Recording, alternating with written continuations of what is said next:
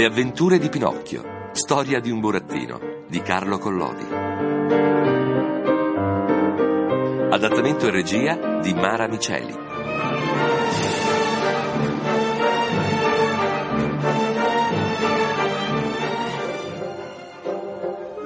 Dopo aver camminato una mezza giornata, arrivarono a una città che aveva nome Acchiappa Citrulli.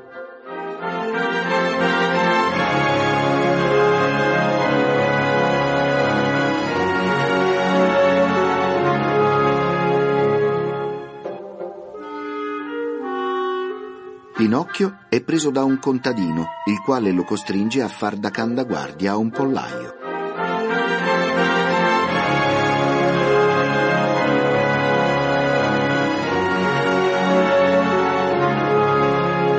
Pinocchio, come potete figurarvelo, si dette a piangere, a strillare, a raccomandarsi, ma erano pianti e grida inutili, perché lì all'intorno non si vedevano case e dalla strada non passava anima viva. Intanto si fece notte. Un po' per lo spasimo della tagliuola che gli segava gli stinchi e un po' per la paura di trovarsi solo e al buio in mezzo a quei campi, il burattino principiava quasi a svenirsi, quando a un tratto, vedendosi passare una lucciola di sul capo, la chiamò e le disse Oh, lucciolina, mi faresti la carità di liberarmi da questo supplizio? Povero figliuolo, replicò la lucciola, fermandosi impietosita a guardarlo. come mai sei rimasto con le gambe attanagliate fra codesti ferri arrotati? Sono entrato nel campo per cogliere due grappoli di quest'uva moscadella e... Ma l'uva era tua? No, E allora chi ti ha insegnato a portar via la roba degli altri? avevo fame. La fame, ragazzo mio, non è una buona ragione per potersi appropriare la roba che non è nostra. È vero, è vero, Gridò Pinocchio piangendo. ma un'altra volta non lo farò più. A questo punto il dialogo fu interrotto da un piccolissimo rumore di passi che si avvicinavano. Era il padrone del campo, che veniva in punta di piedi a vedere se qualcuna di quelle faine che gli mangiavano di notte tempo i polli fosse rimasta presa al trabocchetto della tagliuola.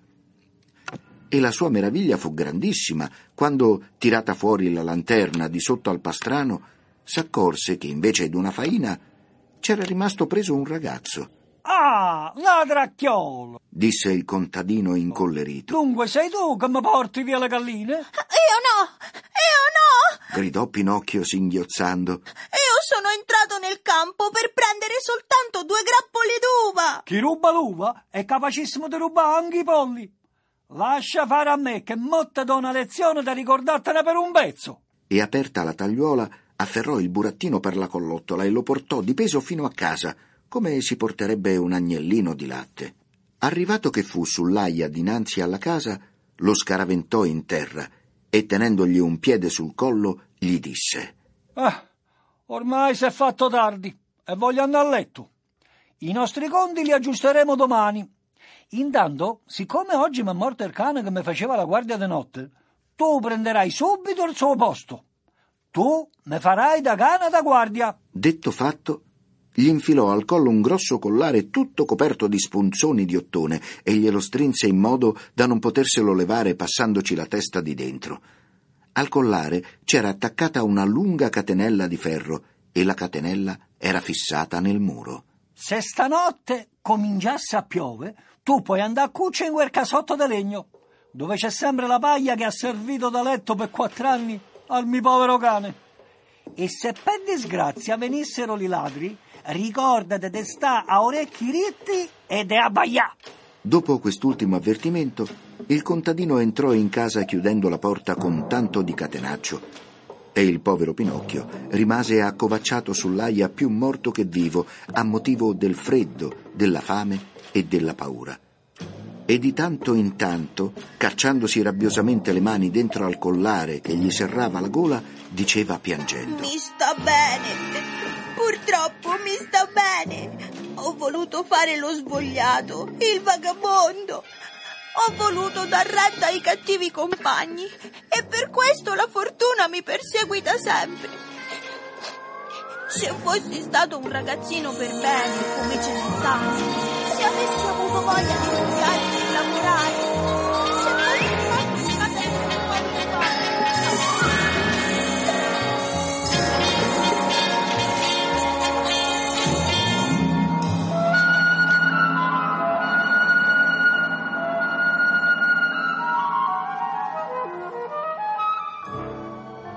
Fatto questo piccolo sfogo, che gli venne proprio dal cuore, entrò dentro il casotto e si addormentò. Pinocchio scuopre i ladri e in ricompensa di essere stato fedele vien posto in libertà.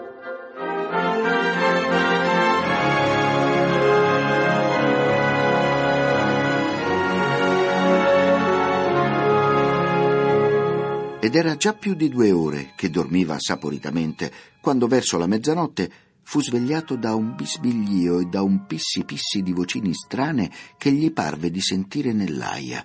Buonasera, Melampo. Io non mi chiamo Melampo. O dunque chi sei? Io sono Pinocchio. E che cosa fai costì? Faccio il cane di guardia. O Melampo dov'è? Dov'è il vecchio cane che stava in questo casotto? È morto questa mattina. Morto? Povera bestia. Era tanto buono. Ma giudicandoti dalla fisionomia, anche te mi sembri un cane di garbo. Domando scusa, io non sono un cane. O chi sei? Io sono un burattino. E fai da cane di guardia? Purtroppo, per mia punizione. Ebbene, io ti propongo gli stessi patti che avevo col defunto Melampo e sarai contento. E questi patti sarebbero? Noi verremo una volta alla settimana, come per il passato, a visitare di notte questo pollaio e porteremo via otto galline. Di queste galline, sette le mangeremo noi. E una la daremo a te, a condizione, si intende bene, che tu faccia finta di dormire e non ti venga mai l'estro di abbaiare e di svegliare il contadino. E Melampo faceva proprio così. Faceva così e fra noi e lui siamo andati sempre d'accordo. Dormi dunque tranquillamente e stai sicuro che prima di partire di qui ti lasceremo sul casotto una gallina bella e pelata per la colazione di domani. Ci siamo intesi bene? Anche troppo bene. rispose Pinocchio e tentennò il capo in un certo modo minaccioso, come se avesse voluto dire Fra poco ci riparleremo. Quando le quattro faine si credettero sicure del fatto loro, andarono di filato al pollaio che rimaneva appunto vicinissimo al casotto del cane e aperta a furia di denti e di unghioli la porticina di legno che ne chiudeva l'entrata, vi sgusciarono dentro una dopo l'altra, ma non erano ancora finite d'entrare che sentirono la porticina richiudersi con grandissima violenza.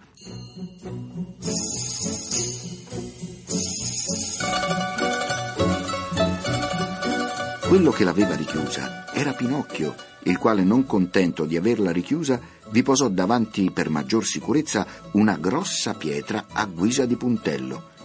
Poi cominciò ad abbaiare e abbaiando, proprio come se fosse un cane di guardia, faceva con la voce. Bu, bu, bu, bu, bu. A quella abbaiata, il contadino saltò il letto e prese il fucile e affacciatosi alla finestra domandò Che c'è di nuovo? Ci sono i ladri! E dove sono? Nel pollaio! Ora scendo subito. E difatti, in men che si dice amen, il contadino scese, entrò di corsa nel pollaio e dopo aver acchiappate e rinchiuse in un sacco le quattro faine, disse loro con accento di vera contentezza. Ah, alla fine ci siete cascati nelle mie mani. Ve potrei punire, ma civil non sono. Mi contenterò invece di portarvi domani all'oste del vicino paese, il quale vi spellerà e vi cucinerà a uso lepre dolce e forte. È un onore che non vi meritate, ma gli uomini generosi come me non badano a queste piccolezze. Quindi, avvicinatosi a Pinocchio, cominciò a fargli molte carezze e fra le altre cose gli domandò Come hai fatto a scoprire il complotto di queste quattro ladroncelle? E dire che Melambo, il mio fido Melambo, non si era mai accorto di nulla. Il burattino allora avrebbe potuto raccontare quello che sapeva, avrebbe potuto, cioè, raccontare i patti vergognosi che passavano fra il cane e le faine. Ma ricordatosi che il cane era morto, pensò subito dentro di sé. A che serve accusare i morti? I morti sono morti e la miglior cosa che si possa fare è quella di lasciarli in pace. All'arrivo delle faine sull'aia, eri sveglio o dormivi? Dormivo. Ma le faine mi hanno svegliato coi loro chiacchiericci e una è venuta fin qui al casotto per dirmi se prometti di non abbaiare e di non svegliare il padrone, noi ti regaleremo una pollastra bella e pelata. Capite, eh? Avere la sfacciataggine di fare a me una simile proposta. Perché bisogna sapere che io sono un burattino, che avrò tutti i difetti di questo mondo, ma non avrò mai quello di star di balla e di reggere il sacco alla gente disonesta. Bravo ragazzo. gridò il contadino battendogli su una spalla. Codesti sentimenti ti fanno onore. E per provarti la mia grande soddisfazione, te lascio libero fin d'ora da tornare a casa. E gli levò il collare da cane. Pinocchio piange la morte della bella bambina dai capelli turchini. Poi trova un colombo che lo porta sulla riva del mare e lì si getta nell'acqua per andare in aiuto del suo babbo Geppetto.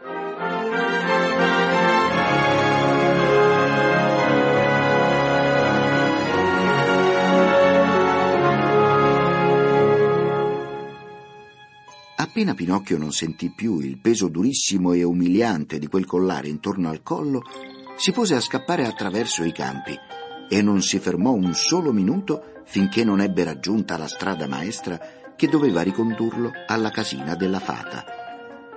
Arrivato sulla strada maestra, si voltò giù a guardare nella sottoposta pianura e vide benissimo, a occhio nudo, il bosco dove disgraziatamente aveva incontrato la volpe e il gatto. Vide fra mezzo agli alberi innalzarsi la cima di quella quercia grande alla quale era stato appeso ciondoloni per il collo, ma guarda di qui, guarda di là, non gli fu possibile di vedere la piccola casa della bella bambina dai capelli turchini. Allora ebbe una specie di tristo presentimento e datosi a correre con quanta forza gli rimaneva nelle gambe, si trovò in pochi minuti sul prato dove sorgeva una volta la casina bianca. Ma la casina bianca non c'era più. C'era invece una piccola pietra di marmo sulla quale si leggevano in carattere stampatello queste dolorose parole. Qui giace la bambina dai capelli turchini, morta di dolore per essere stata abbandonata dal suo fratellino Pinocchio.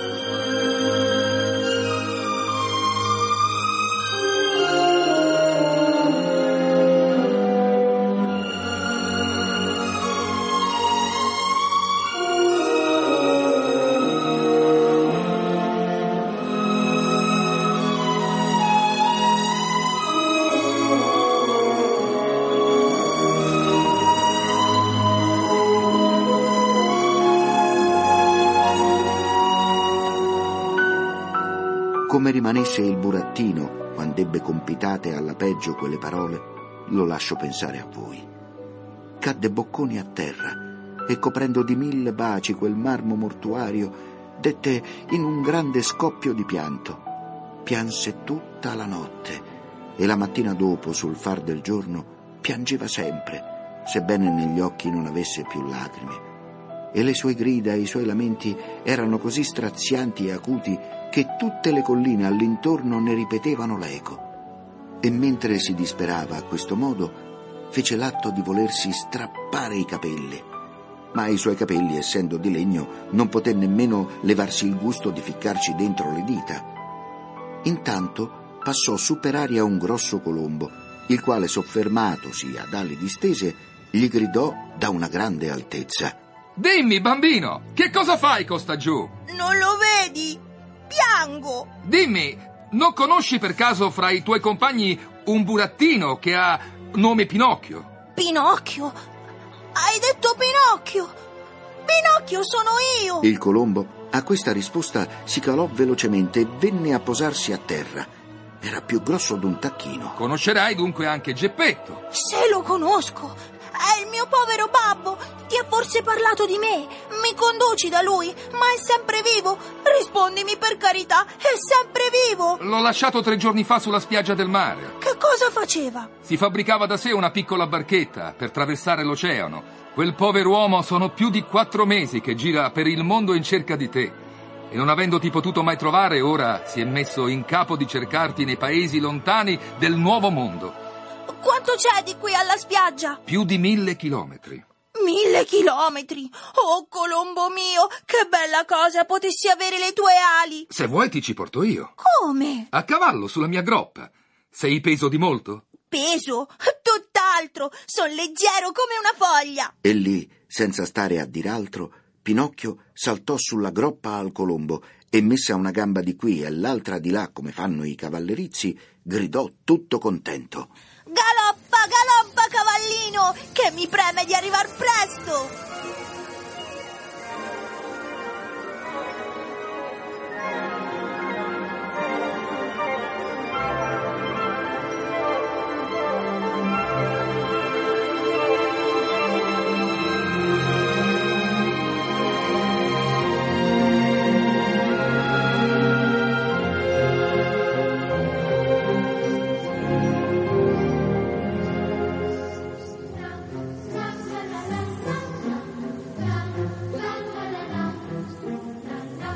Il colombo prese la ire e in pochi minuti arrivò col volo tanto in alto che toccava quasi le nuvole.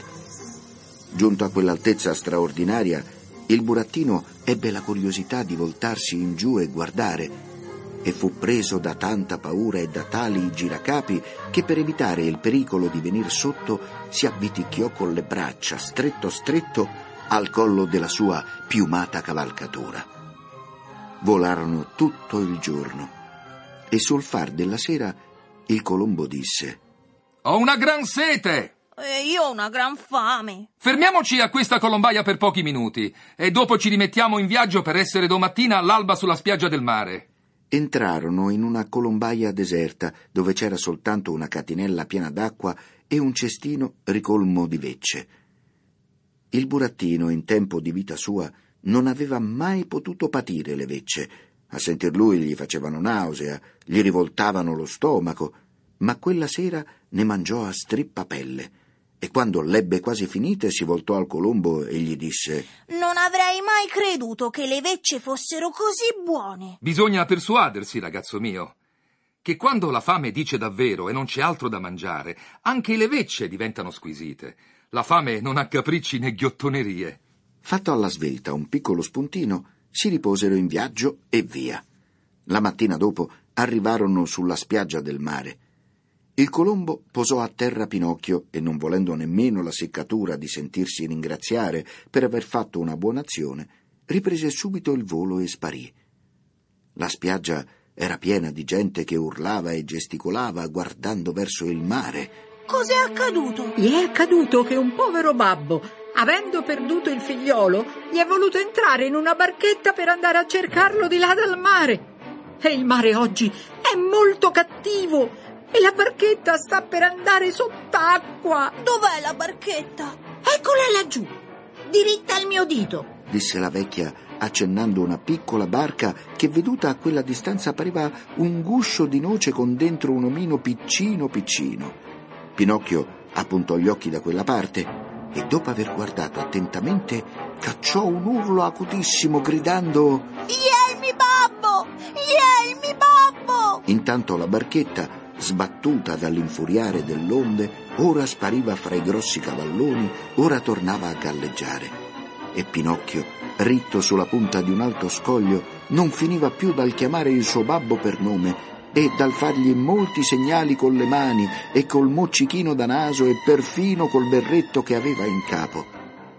E parve che Geppetto, sebbene fosse molto lontano dalla spiaggia, riconoscesse il figliuolo, perché si levò il berretto anche lui e lo salutò e a furia di gesti gli fece capire che sarebbe tornato indietro volentieri, ma il mare era tanto grosso che gli impediva di lavorare col remo e di potersi avvicinare alla terra.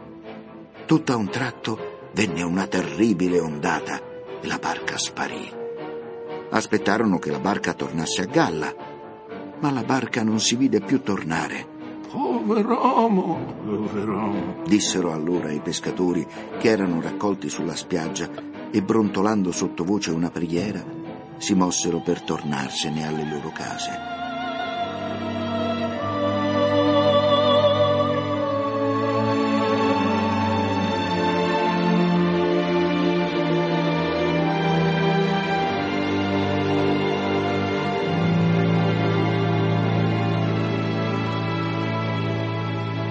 Quand'ecco che udirono un urlo disperato e voltandosi indietro videro un ragazzetto che, di vetta a uno scoglio, si gettava in mare gridando Voglio salvare il mio babbo! Pinocchio, essendo tutto di legno, galleggiava facilmente e nuotava come un pesce.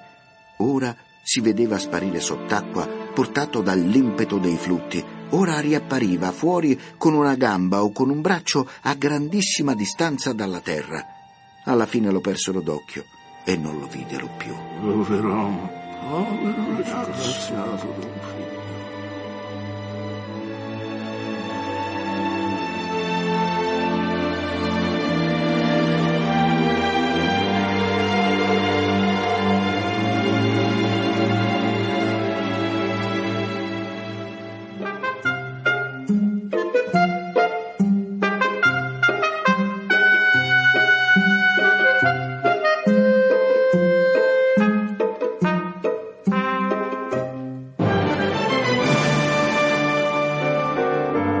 Avventure di Pinocchio. Storia di un burattino di Carlo Collodi.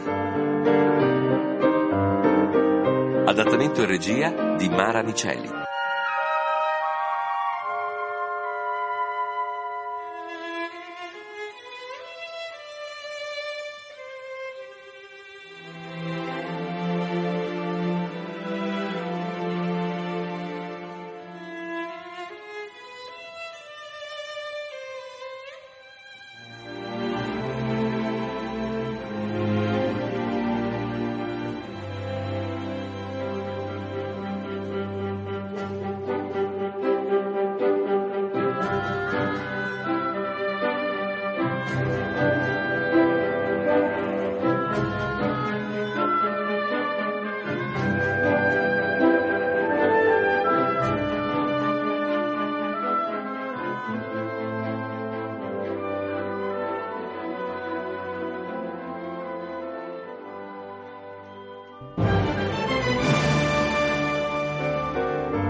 Le avventure di Pinocchio. Storia di un burattino di Carlo Collodi. Adattamento e regia di Mara Miceli.